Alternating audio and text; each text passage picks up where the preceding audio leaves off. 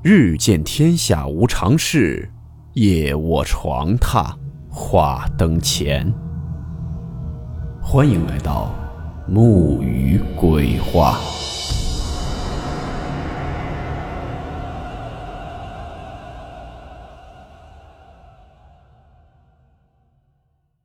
大家好，我是木鱼。今天的故事来自网友凤三仙投稿分享。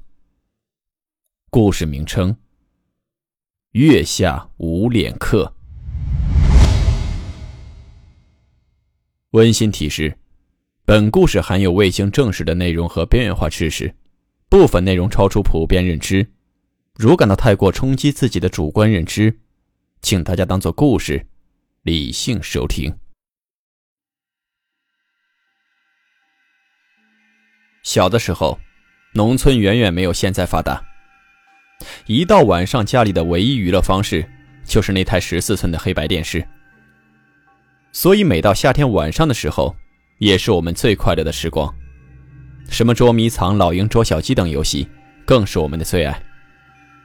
当然，每当村里的老一辈的长辈闲暇时坐在路口讲的故事，更能吸引我们的注意力。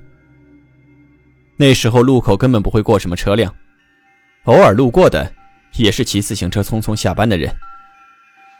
每当老人们都三五成群的坐在路口开始讲故事的时候，我们也停止了欢闹，都静静的坐在自家爷爷身旁，安静的听着那些离奇古怪的故事。当然，讲故事的人也多数是那几个人。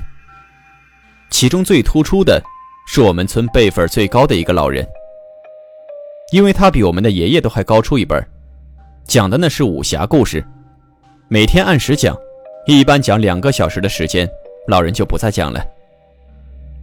基本上这个时候已经到了晚上九点左右了。一般情况就剩唠唠家常或者换人来讲。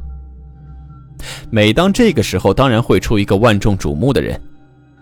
虽说不如那个老人讲的好，但那离奇的故事也确实吸引我们的注意力。记得那天。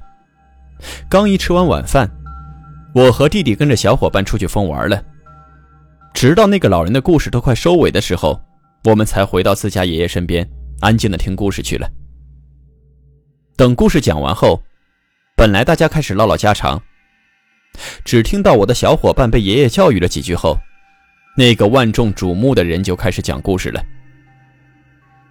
这是一个离奇的故事，但是我们根本没放在心上。按辈分，这个老爷子在我们家族中排行老三，我应该叫他三爷爷。据说三爷爷年轻的时候在队里一直是值夜班的，所以经历过好多离奇的事情，所以讲的故事呢也比较丰富。那个时候，本来三爷爷讲的故事只为吓唬我们，不让我们疯跑。直到农历七月十五的那天晚上，那天晚上月亮真的很亮。那时候并不像现在，空气质量不太好。那个时候的明亮就是明亮，不带一点朦胧感。那天晚上的月亮亮的感觉比屋里的十五瓦的白炽灯还亮。这么好的天气，当然是我们出去玩的好时间。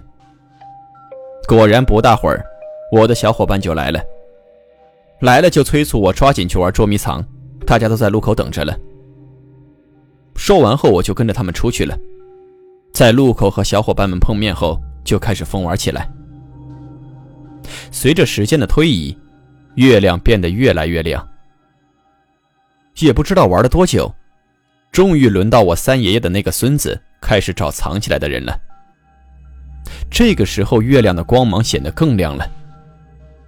当时的我虽然不是这群孩子中年龄最大的，但是可能因为我生活在不完整的家庭，心智要比其他孩子要成熟些。但是那也是比同龄的孩子。那次呢，我就藏在距离起点不远的地方。如果早知道会看到那个场面，我一定会藏得远远的。当他才开始数数没多久，我就已经安然的藏好了，就那么看着其他孩子一哄而散的去隐藏。在他数数刚刚过半，已经看不到其他孩子的身影了，就留下他趴在电线杆上。用手捂着眼睛数着数。接下来，我看到十字路口处，在我对面的方向，来了一个人影。看那样子，要比一般的孩子要高，但绝对没有成年人那么高。其实当时我的位置是正对着月光的，迎面走过来的那个人应该是背对着月光。就算正对着月光，在这种距离下也不可能清楚的看清脸部五官的情况。但是我却清楚的看到了一个没有五官、白的像纸一样、带着诡异笑容的脸庞。为什么没有五官我还能看到笑容？因为明显可以感觉到那张脸的两侧在向外扩散。准确的说，就好像一个人的脸被包在了一张白色的皮下面，有轮廓，而且笑的幅度很大。这个时候，我一时间好像卡住了似的。动一下都难。忽然间，我就想起了三爷爷曾经讲的一个故事，那个故事叫做《月下无脸客》。想到这儿，我就感到一阵阵后怕。三爷爷说过，以前村里意外事故死去过一个人，在那个没有法治的社会，什么样的冤屈都会有。那个惨死的人就这样不明不白的没有了，据说死相很凄惨。连面庞都没有了。从那以后，村里每隔几年就会发生一些怪事出事的还都是小孩子。一些小孩子出事后，整个脸部都毁了，基本上等于毁容了。当时三爷爷讲的绘声绘色，好像这是专门针对小孩子的。虽说当时听的是浑身冒冷汗，但是听过之后，也只是当三爷爷吓唬我们的。但是没想到的是，这种情况被我自己遇到了。就这么一恍惚的时间，那个没有五官的人已经到了小伙伴的身后，他还在浑然不觉地数着最后一个数。我就这么眼睁睁地看着。这时看到他数完后，兴冲冲的刚要转过头时，忽然发现一个人和他面对面。这个时候他也怔住了。因为这个人和他面对面，几乎脸都贴在一起了。他也不清楚发生了什么事，但是距离不远的我，却是看得很明白。因为这个没有五官的脸庞，是紧紧的贴在小伙伴的脸庞上的。没多会儿，小伙伴就像晕厥了一样，连双手都垂了下去，脸上都好像流出了一些液体，在白色的月光下。这液体闪着光芒，渐渐的，那个没有五官的脸庞竟然显示出模糊的五官出来。而我这时竟然蹲在远处一动也动不了，吓得连思考的能力都没有了，只剩下嘴巴一张一张的发不出声音。没多会儿，我的胸前忽然感到一热，终于可以发出声音了，最后发出了一声变形的尖叫。发出这一声尖叫后，我就晕倒了。后来醒过来后，听说附近的邻居听到我的尖叫后，就都跑了出来。据说跑出来的人，就看见我和小伙伴都晕倒在地，小伙伴满脸是血的被送到了医院。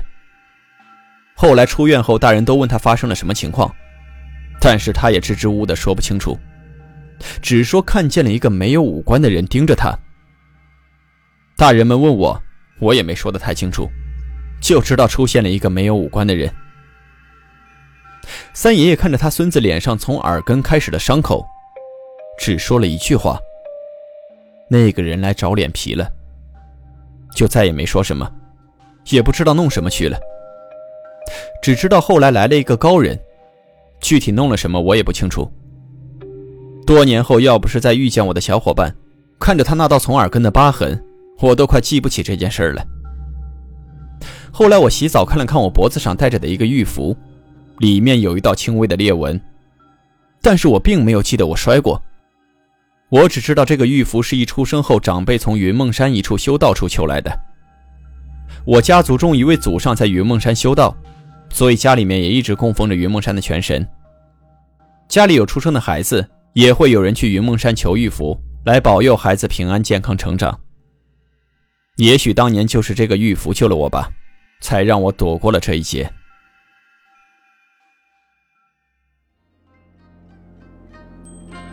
好了，我们今天的故事到此结束，祝你好梦，我们明晚见。